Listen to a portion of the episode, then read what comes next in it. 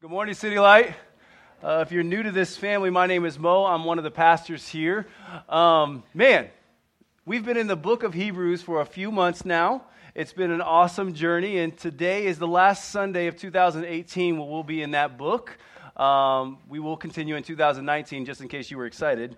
Um, but no, this is a, a, really cool season of the year. Uh, I, I always enjoy this part of winter other parts, not so much. But this part right here, I, I really enjoy because, uh, man, we get to celebrate the, the arrival of our King. We get to celebrate Jesus, the reality that he came and was actually born in this world.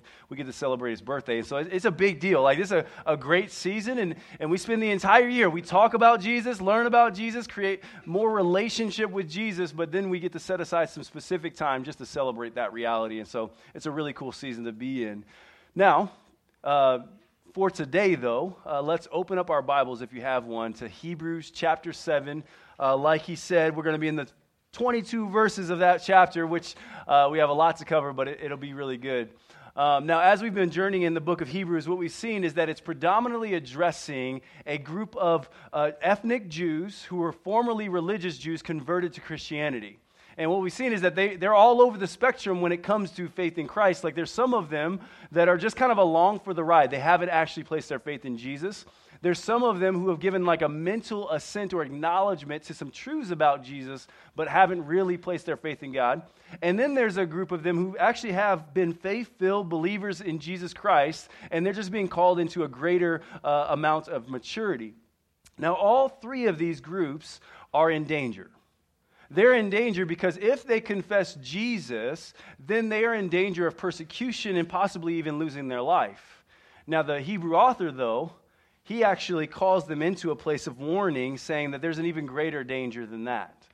And the greater danger is falling back into religion, falling back into obeying God or being a good person for the sake of doing so, or going through these rituals without actual faith in Jesus. So, in order to call them into a greater, more grounded faith in Jesus, he has, he's been showing them that, hey, Jesus is greater than everything. He is better than all of it. And, and like us, they had a, like a, a baseline understanding or affiliation with God, meaning they had a belief that there is a God. In order to appease this God, we must be good for goodness sake. Like that's kind of the, the, the, under, the baseline understanding of God. And much of the Bible, as you walk through it, is actually showing that this system, this Santa Claus quasi theology, doesn't actually work. In fact, the system of moralism and being a good person cannot be done on your own. Uh, we can't live up to the expectation or the perfection of Christ. And so there, there must be something or someone that reigns superior over our moralistic activity or our behavior or even our life. There's someone that must have more substance than that. And so for the Jews, they look to the priests for that. They look to the priests to say, man, that's the epicenter of religion. We're going to look to these individuals to lead us to God, and we're going to follow all of these rules. And, and they thought that religion would please God. The priesthood was so important to these people that the Hebrew author devotes chapters 5 through 10 just on the high priesthood, just on that one thing. The whole argument of the book of Hebrews is that Jesus is better, right? So he devotes one chapter to the angels, Jesus is better than angels, then another chapter on Jesus is better than Moses, and then another chapter on Jesus is better than the rest that Joshua offers. But he devotes six whole chapters to the high priestly call. He devotes six full chapters to this one place because it was so valuable, so important to the Jews. Now, this is the, the, the, bring it home kind of moment for us, right? When we're looking through these six chapters, it's like this is a come to Jesus moment where Jesus wants to confront in these verses all the things or whatever we might have that we think is superior to him. Anything that we might be thinking or, or valuing above Jesus himself, he wants to confront that. And so for us, we may not have a priest, but, we, but God knows that we do have things and people that we elevate to superiority over Jesus things that aren't superior at all to him, but things that, that uh, can't even hold water to the eternal substance that he brings to our life. And so, my prayer is that these verses shout over our hearts that Jesus is better than whatever you're holding tightly to right now. And so, with that in mind, let's, let's take a look at the first few verses in our text. For this Melchizedek, king of Salem, priest of Most High God, met Abraham turning from the slaughter of the kings and blessed him. And to him, Abraham apportioned a tenth part of everything. He is first, by translation of his name, King of righteousness, and then he is also King of Salem, that is, King of peace.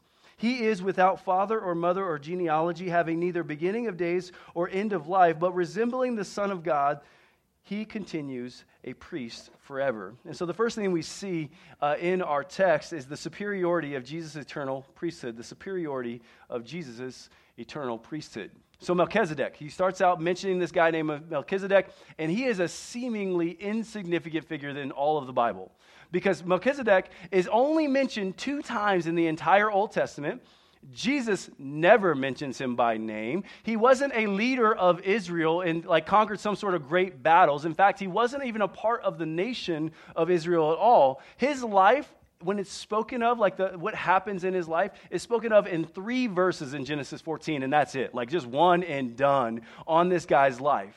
However, don't mistake brevity for insignificance. You see, our text brings up that Melchizedek met Abraham, the patriarch, the founder of Israel. And in according to Genesis 14 and verse 6, he, the king and priest of God Most High, blessed Abraham. And in response to that blessing, Abraham gave a tithe to Melchizedek, which is a tenth, a tenth part. And he gave Melchizedek a tenth of everything that he had earned from his battle. That's what Abraham did. And so there's two reasons why this is super significant for us. One, the first reason is to point out how superior Melchizedek really is to the Levite priesthood in regard to both title and the scope of that ministry. So, so look at verse 1 one more time it says, He is Melchizedek, king of Salem, priest of Most High God. So let's break that down a little bit in reverse. The priest of God Most High or Most High God, this, this phrase that's used is a name of God, but it's not the one that the Jews primarily used. In fact, the Jews used the, the name Yahweh or Jehovah. Jehovah was the name that, that God had revealed to Moses, and it was a very special word for them, very special name for God for them is when, when God said, Hey, I am the I am, that's Jehovah. And so what would happen is the, the Israelites wouldn't even use the name except for once a year. And it'd be the high priest who would use it on the day of atonement for them. And so that's when he would speak that word out loud over the people. And then their neighbors and enemies, when they looked at Israel, they called them the people of Jehovah. So, like, it was a very significant name for God. But when we look at Melchizedek, when we look at when it says God Most High or Most High God, it comes from the Hebrew word El Elyon. El Elyon is, is not simply the God over Israel, he is the strong, supreme, sovereign God over all people groups. That's what El Elyon is. He is the God of both Jews and Gentiles. He's the, God, the sovereign God over every tribe, tongue, and nation. He's not like the priests where they, they looked at only the God of Israel. No, he said, I'm the, the God of all people groups. So when you see Melchizedek, his ministry doesn't span to just one specific people group or ethnicity. No, it goes, spans the globe. It's an all powerful, all knowing God who is God over all. And guess what? The same is true for us right? Like the God that we serve is not an American God. No, He is a God of all nations. And so as we represent Him, as we uh, minister, we are ministering and representing Him not to just us, but to the people of other places. That's our call as well. It also says that Melchizedek is king of Salem, which verse 2 says means he's the king of peace. And then it couples that with saying his name literally means king of righteousness. And so this is huge, right? So Israel had a lot of kings and they had a lot of priests. The kings uh, were in charge of the priests and the priests served the kings. And then when kings became or tried to become priests, well, that didn't work out so well for Israelites. Like it did not work out well at all, right?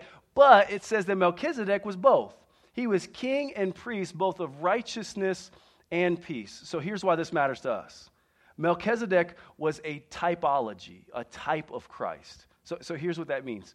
So it's a theological word that basically saying that in the Old Testament, as you're spanning the entire uh, Bible in the Old Testament, you will see figures that represent, that are foreshadowings of Jesus Christ himself, the coming Messiah. And Melchizedek is one of them. So when you look back, they aren't Jesus themselves, but they are a precursor or foreshadowing saying, hey, I'm pointing to the Messiah. I'm pointing to Jesus. And so that's, that's what he's pointing out, that Melchizedek is one of them. So before God put a temporarily priest, temporary priesthood in with the Levitical uh, priesthood, he puts in place one in motion that is wholly separate. completely different, wholly other than that priesthood, and in fact, superior to it, which is ultimately Jesus' eternal priesthood. So anytime you see Melchizedek's priestly order, think Jesus' priestly order. In, in, in, verse 3, it says that that priestly order is eternal, it's forever, it's never ending, and that, that priesthood brought about perfect righteousness. It brought about perfect righteousness so that you might have peace with God, which makes sense, right? Like, in order to approach God, you must be perfect. And the old priesthood couldn't bring about that. They tried to accomplish it, right? They had sacrifices, but the problem was they themselves had to make a sacrifice for the people and for their own sin, and they had to keep doing it over and over and over again in order to please God. But the problem with that is it wasn't a perfect righteousness that was passed on but they, they, they, couldn't perfectly give righteousness. And so basically, what's happening here is that we've seen that, they, that they, they're going to fall short of what God's requirement is, and so they, they would have to continue these sacrifices. But for us, Romans 3 is so clear. It says that we have sinned against a holy God, no question about it. But by placing our faith in Jesus, we receive his righteousness right? A perfect righteousness, a righteousness that doesn't have to be reproduced in sacrifices, but was one and done sacrifice. And then Romans 5 1 goes on to say that because of that righteousness that we've received, since we have been justified by faith, we have peace with God through our Lord Jesus Christ. Isn't that beautiful? That's the gospel right there, is that the sacrifices of old were, one and, were not one and done, but this one is. We get Jesus' righteousness, and that grants us peace with God. This, this matters to us because if we stuck with the old priesthood, guess what? Peace with God is not possible right? Melchizedek's, Jesus' priesthood brought about perfect peace with God through his son, Jesus Christ. So that, that, that's, that's what it's showing. It's showing that both the title of Melchizedek and the scope of his ministry as priest and king priesthood. Now, the second thing that brings that the reason why this is significant is the tithe. So, to prove even more that Melchizedek priesthood is superior, the author goes back to what he was talking about in verse 2 and then starts talking about it again in verse 4 through 10. He brings up the fact that Abraham gave a tithe to Melchizedek. So let me explain the tithe, okay? Because that's not a word we really use. But the tithe at the time, and even uh, what I would say argue is now, what they would do is they would give a tenth of their money or their possessions, which was the equivalent of money, to a priest. The priest was representative of God, so what they were doing was giving it to the priest as worship, as praise to God for his blessing, right? Like that, he had already blessed them, and so therefore they gave a tithe. So catch this Abraham the founder, the leader of all of Israel, given a covenant by God saying, Hey, I'm going to bless you. I'm going to make you a great nation. You're going to be a blessing to other nations. And as you represent me and tell them about me, they're going to experience that blessing. Now, many people would look at the, the, the word tithe and the understanding of tithe and say, Oh, that's, that's a part of the law right? They would say, yeah, that's part of law. Well, verse 5 confirms that it is a part of the Levitical priesthood. So basically, Israel, the people of God, gave 10% of their finances to the priests in worship to God in response to God's blessing, right? So that, that's, that's true. However, when you look at this text and you look at Genesis 14, the tithe predated the law. It existed outside of the law because Abraham gave a tithe, paid a tithe to Melchizedek because Melchizedek gave him God's blessing and so, therefore, in response, he gave him a tithe. So, catch this. Don't miss this. It has always been, when it comes to giving, it is done in response to God's blessing. You see that? It has always been that giving is done in response to God's blessing. So, City Light, don't think that we're excused from tithing. Like, don't, don't think that just because we're saved by grace, we no longer have to worry about that, or because we're in the New Testament era, that this doesn't apply to us, because all of the commands of God that we see in Scripture, when Jesus steps on the scene, well, guess what? It increases, it in, intensifies. Think about it. The law said, there, Thou shalt not murder, right? Jesus comes on the scene and says, Don't even hate them, right? The law says, do not commit adultery. Jesus comes in and says, don't even look at somebody with lust in your heart. And so when we look at the commands of God, we must look at giving in the same way that, that though the commands, yes, we don't have to obey them to appease God, but it doesn't mean that they're gone. It means that they actually are elevated because Jesus makes it possible for us to obey them. So here's the question in everyone's mind at this point, right? So, Mo, are you saying that I need to give 10% of my income to the church? Okay. That's the question, right? And saying yes or no to that, I think, would actually cheapen the principle of generosity and giving that Jesus teaches in the New Testament when it comes to his mission. I think it would cheapen it. You see, the tithe or giving according to God's riches is not a percentage. So the better question would be is the 10% or whatever percent you might give, is that in proportion to the blessing through Jesus that God has poured out in your life? Is the amount, is the percentage in proportion to the sacrifice of Jesus Christ poured out on your life? That's the question we have to ask.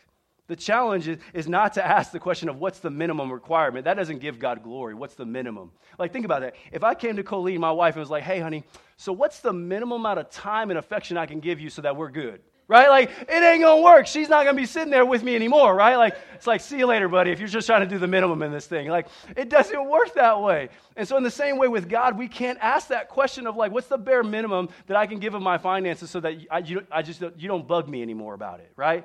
Like, that's the question that religion asks what's the bare minimum? The question that people that are truly saved by grace ask, they're not worried about the minimum. They're asking, how much can I leverage? How much can I sacrifice? They're brainstorming ideas of how much I can give in proportion to, in gratitude to how much I've been blessed by Jesus' sacrifice himself. That's the question that we must ask. Is what I'm giving, is what I have, is Jesus superior to it? And so Abraham giving to Melchizedek is showing just that, right? It's showing that, hey, Melchizedek is actually superior to the priest that we used to tithe to. Melchizedek's priesthood acknowledging his superiority as the representative, the foreshadowing of Jesus. So catch this. If you're tracking, what this is saying is God's coming after us and saying, hey, if you really want to display a tangible way that Jesus reigns superior in every aspect of your life, one of the primary places he speaks to is your wallet right? Like, if, if you want to show that Jesus is superior over all of these different things, he's saying, hey, money is the place that I'm going to come after right now. I mean, he uses this in Holy Writ. Like, he speaks about the tithe in all six of those verses there, four through 10, saying, hey, I know my people well enough to know that I might reign and rule in some aspects of their life, but this is the hardest one. And so, is there anything more superior? Let me ask you, is there anything more superior for you to invest in than Jesus and his mission through his church. Anything. Than people coming to know Jesus. Than people having faith in the Lord Jesus for all of eternity. Is there anything more valuable than that? So, by pointing out that Abraham gave a tithe to Melchizedek, the author is showing to his Hebrew church that Jesus is worthy of even greater honor than even the Levitical priesthood that they honored so much and held in high regard. See, Jesus was the fulfillment of the priesthood that, they, that he was speaking of with Melchizedek. Uh, like the Hebrews in our text, though, we're in trouble, right? We're in, in trouble, in danger of saying that different aspects of our life might reign superior to Jesus. And so we must not only recognize what those places are, but also that they are that they're from the old life. They're from our old nature. That's why we're holding him the superior in the first place. And we need to see that Jesus has a greater substance for us. He is of greater substance for us. Let's pick it up in verse 19. For the law made nothing perfect. But on the other hand, a better hope is introduced, through which we draw near to God. So, the second section, we see the substance of Jesus' eternal priesthood. The substance of Jesus' eternal priesthood. So, I had us read verse 19 on purpose, okay? So, no, I didn't skip all of that. We're going to talk about that too. But verse 19 is kind of the hinge point of this whole section. What it's saying is that there's no other way to draw near to God but through the high priest, Jesus Christ. That's what it's saying. It's just pointing out there's no other way to draw near to God. And so the author, beginning in verse 11, starts to tell this Hebrew church hey, everything that you've believed, I'm replacing it. Right? like I'm flipping it upside down. I'm, I'm going to flip your whole faith on its head. And he's showing them that, that their old faith doesn't work anymore. You see, remember the, the danger that I was referring to earlier, that they were in the danger of going back to rules and rituals and regulations for salvation. And, and, and, and please believe me that that's not just the issue for them. Like, we struggle with this too, am I right? Like, we, we struggle with going back to the old life that we had. After walking with God for any period of time, we start to drift a little bit back into that old life, thinking or behaving in a similar fashion. I remember this, and, and some of you college students are, are in the same predicament. When I did college ministry with Cru, we would always, before every single break that was coming up, whether it be fall, Christmas, summer break, I, we'd give this warning and say, hey guys, you all are going back home. And when you go back home, you're going to get used to how things used to be, right? Like mommy's going to do your laundry, hopefully not. Um, they're going to have those meals. You're going to be all snuggled up on the couch. You're going to be really comfortable. And what that temptation is going to bring about is you're going to put Jesus on the shelf and start to go back to the way you were before you came to college. You're going to go back to the place that you were before you started this thriving, awesome relationship with Jesus. And so, what we were warning the students is that they will be tempted to put Jesus on the shelf and go back to an adolescent faith at best.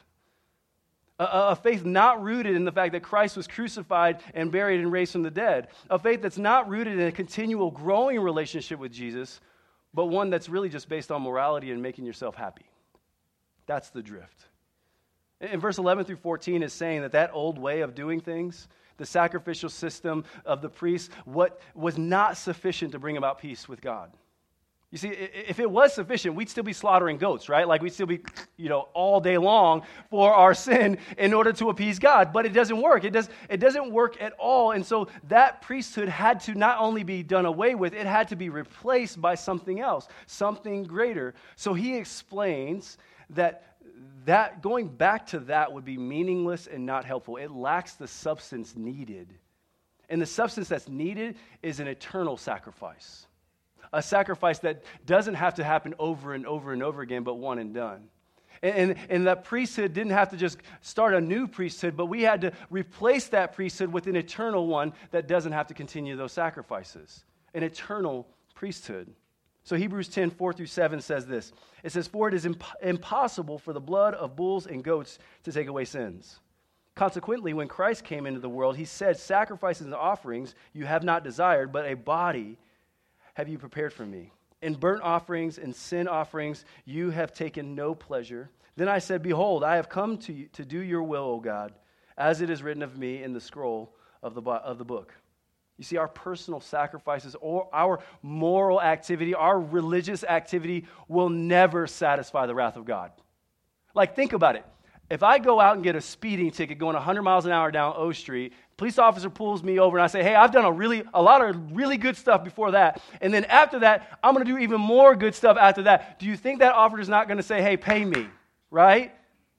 Like we got an official here who would uh, prosecute me real quick. Anyway, uh, that would happen, right? Like I, I still have to pay that ticket. Like it doesn't matter how much good I do on the front end or the back end, it will not appease the fine that I owe. And so we needed another kind of priesthood. We needed another kind of sacrifice that would actually work that would up, uproot that work based faith that we had beforehand.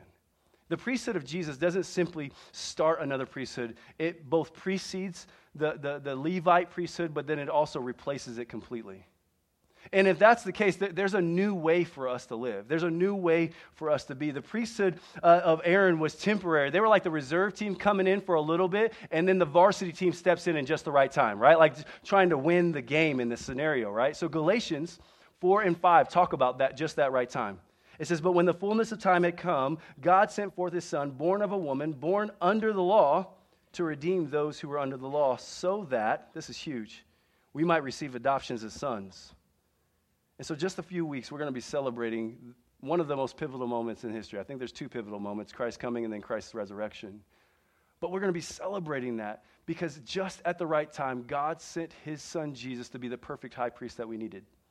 He's the perfect sacrifice that we needed. He sent him to be the redemption for us so that we're no longer under the law, but we're actually the adopted children of the Most High God.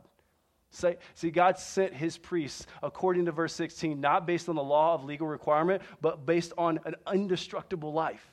A resurrected life is what he's talking about. That life will not be destroyed, so it's a guarantee. You see, the old way was a picture, it was a, a foreshadowing of, of what was to come, uh, of what the substance of the eternal priesthood would be, where you no longer needed the old one. The priesthood of Aaron was full of corruptible man.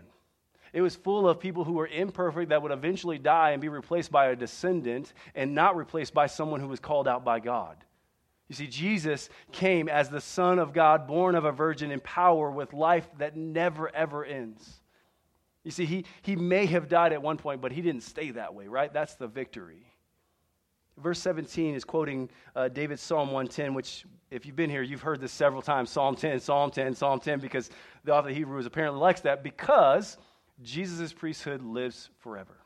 It is an eternal priesthood, never ending. So, when we've talked about Melchizedek's priesthood, which preceded Aaron's in the Levitical priesthood, this means that Jesus' priesthood was ruling and reigning prior to the establishment of the law and God and, and Aaron's priesthood, right? And so it has no end. But not only, this is, this is a profound thing. Not only does his priesthood not have an end, we usually look at that in the future tense, but it has no beginning either. Right? Like God, Jesus has been priest and king from eternity past, from the creation of the world. That's where he's been. So his priesthood didn't start 2,000 years ago. No, it predated Melchizedek, it predated the creation of the world, and that matters. That matters because whether you like it or not, Jesus is priest and king.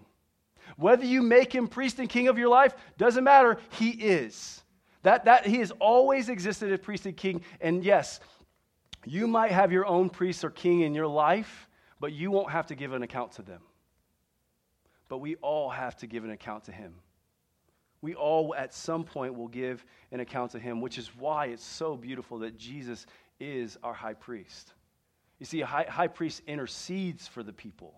He doesn't lord it over them. Interceding, meaning he stands up for them. He sacrifices for them. He speaks on their behalf. We need that, right?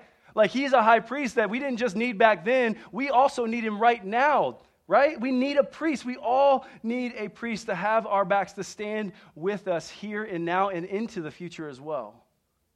You see, we all have this temptation to, to back away and go back into the old life, and so we need a priest to continue to draw us back near to God. So you want to know when, when, you're, when you're starting to drift into going back into the former way of life? Well, sometimes it's just going back to the old sin that you used to do, right? Like, we know that. It's very apparent when that happens. It's like when, when you go home and you're sitting around your mom and dad for a little bit too long, and before you know it, you start acting like your old teenage self. Just me? Cool. Anyway, uh, however, more times than not, it's more than that. It's more than simply just doing the sin that you used to do. No, it's far more tricky than that. Look at verse 18 and 19. It says, For on the one hand, a former commandment is set aside because of its weakness and uselessness, for the law made nothing perfect. So to drift back, let me mind you real quick. To drift back is not simply just drifting back to your life prior to you confessing Christ as Lord and Savior. To drift back is also some of those things that you held on to after that. And so you could drift back into those old temptations. And really, what this one's talking about, it, it simply put, is drifting back into your religious behavior, right? The, the former life that was weak to save you to begin with, where you obeyed lots of rules and regulations, or you did what you were supposed to do just because you were supposed to do it. That's also a drift.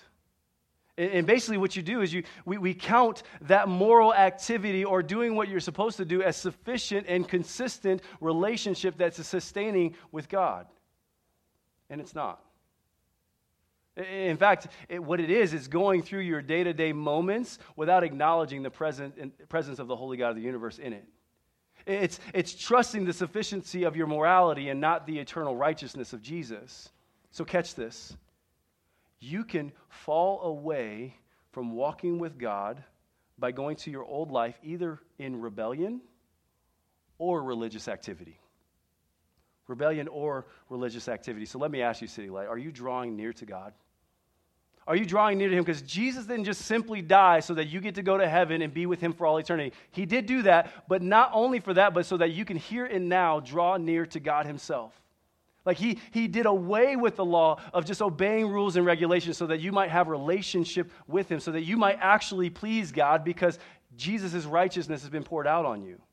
Last week, Ricky talked about how, how um, how Jesus is, is our anchor, right? Our, our, the anchor of our soul. And what he was saying is that, man, you need a deeper, more affectionate, abiding life with Christ. And there's so many of us that aren't in danger of losing, losing our life because of our faith, but we're in danger of losing our faith because of our life. We're in danger of choosing to put other things in our life as superior over Jesus. We're, we're, we're, we're in danger of devoting ourselves to other people or other things or, or creating this hierarchy of, of aspects of our life to be over Jesus rather than cherishing Him all, all in all. You see, this is the whole point of this text right here. Jesus comes as our priest who doesn't temporarily free us from sin, but eternally frees us from sin so that we might draw near to God. And it's promised.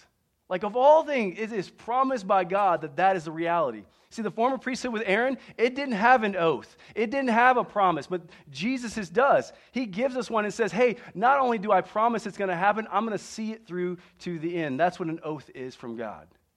Verse 21 and 22 say this The Lord has sworn and will not change his mind.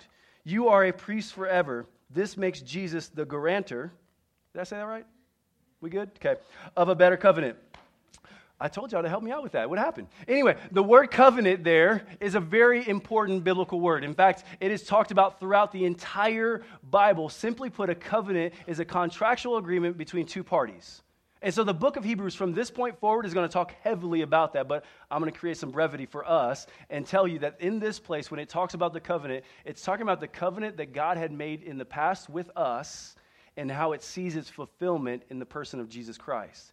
Jesus is the guarantor, is my word, okay? Not the Bible's word. The guarantor of this promise. Anyway, so, so what I'm saying here is that Jesus made a promise to Adam and Eve in Genesis 3.15 where there will be an even better and even greater hope to come, where, it, where this person who, was, who will eventually be the sacrifice of Jesus Christ will make it possible for sinful man and woman to approach and draw near to God. That's the covenant. That's the promise that he made, that, that human beings can have peace with God. He made it all the way in Genesis 3.15 and said it's fulfilled in Jesus Christ himself. And so when you read your Bible, what you see is that throughout the entire Bible, we have this covenant with God that he holds up his end of the bargain and we don't. Right? Like we continue to fail and falter throughout every single time. He's like, hey, I got y'all. And we're like, nah, we don't. And, and that's just how it goes throughout the entire Bible. You see this massive failure. We're always constantly messing up.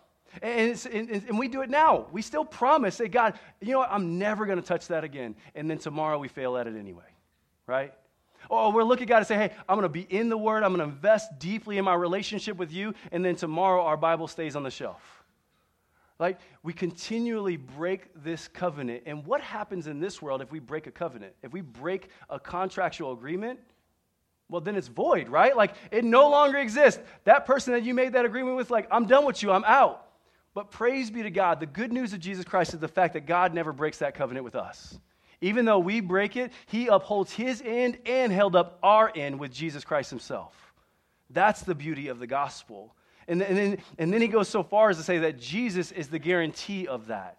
The fact that he has an eternal life himself, he lives forever in relationship to us, that will come to pass. That peace of God will come to pass because Jesus lives forever. That's the guarantee. You see, I can make promises, all kinds of promises. And I can even tell you that I guarantee it, but I have no power to make sure that that promise goes through.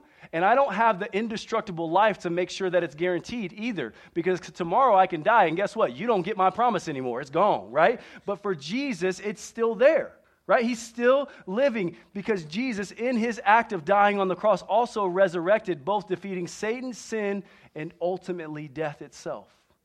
So if we've placed our faith in Jesus, that's what we get. We get him as our high priest. He has granted us righteousness so that we can be allowed to have peace with God and relationship with him. So it's simple, right? It's it's a profoundly simple thing, but it's very simple. That's how you get peace with God. And so if you haven't made Jesus your high priest, man, I'm just asking, what are you waiting for? Like you still holding on to like being a good person? Like we said, it doesn't work. There is no amount of good that you can out that you can do to outdo any bad that you've ever done. It doesn't please God.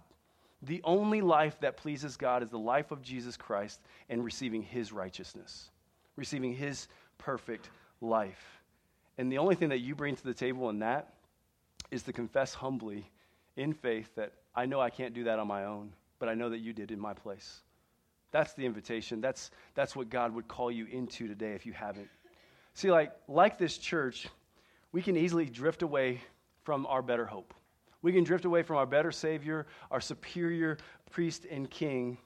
But the call for us is to see that Jesus is supreme, that he is superior over all, whether it be our finances, our time, trying to be a good person, or superior over even our sin in and of itself, our life, he is superior to. So I don't know what brought you in or what the thing that you came in holding on to. And it could be your kids. For some of us, it is. For some of us, it's our schedules. For some of us, it is our finances. For some of us, it's our jobs, it's school, it's that boy or girl that you like or love. It's that to do list that you still have going on that you're going to have to complete when you leave here. I don't know what it is, but man, I, I would just call you, man, please go to Jesus and say, reveal that to me and open my hands to see that, that it's inferior to who you are, Jesus. That, that's the prayer. That we would see that Jesus is eternal, which means when you look at your finances, they're going to come and go, but He's not. He's better than the Melchizedek as a priest and king. He is better than him. He's better than the Levite priesthood, which means that relationship that you have that will fail you, his won't. He's the guarantee of this covenant, and there's nothing else in your life that is guaranteed other than him. See, he has an indestructible life that he has freely poured out to you and me so that we might have relationship with him. And our schedules, our to do list, our jobs, our kids can't do that, and they won't. But He did. And so, is there anything in your life that can truly contend with Jesus and the love that He has for you? Anything. And if not, then we can joyfully accept that reality that Jesus is better and live in response and in light to that.